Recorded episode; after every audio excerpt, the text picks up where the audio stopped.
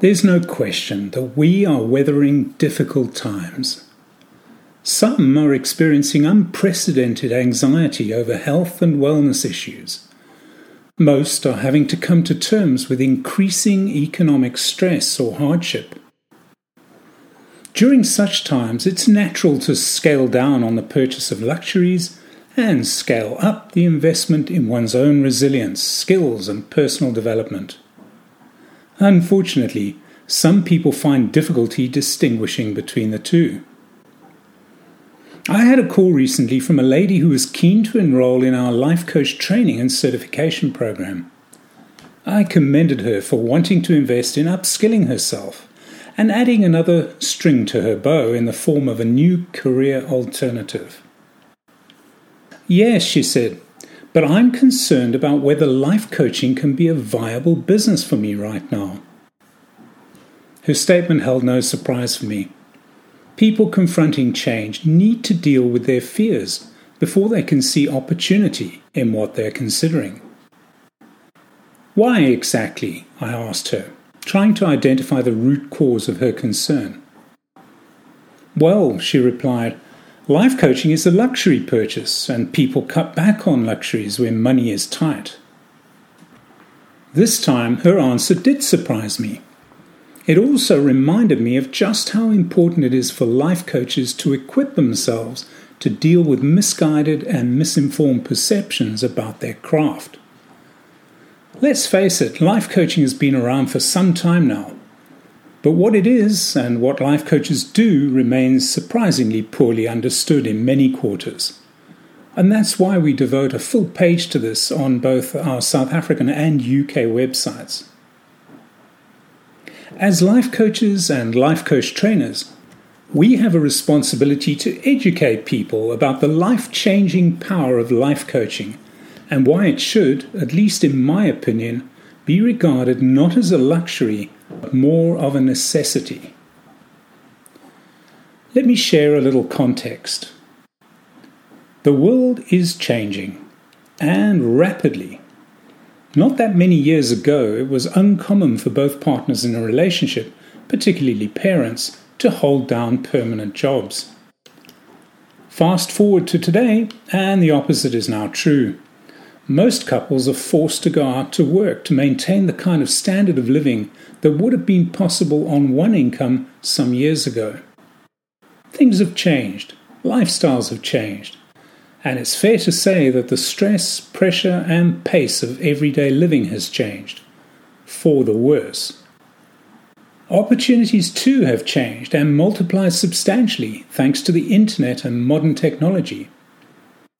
So, rather ironically, we live in a world today where there is greater opportunity than ever before.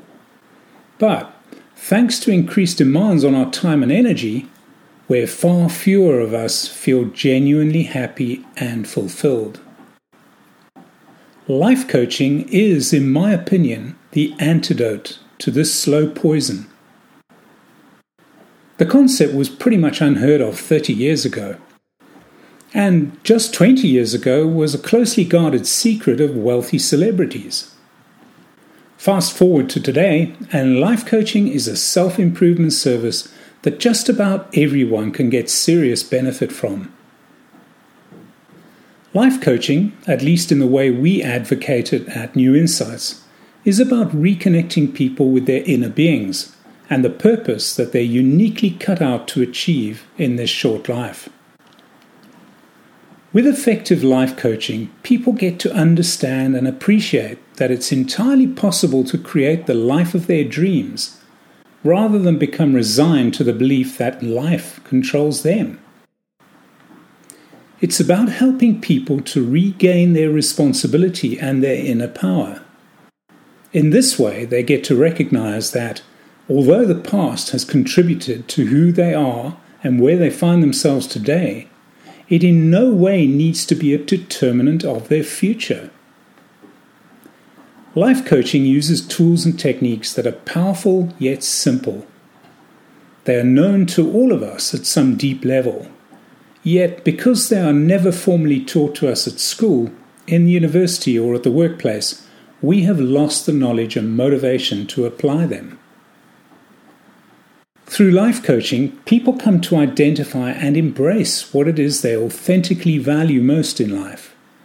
They learn how to overcome their fears and eradicate their disempowering beliefs so that they can regularly experience the kind of life they really value.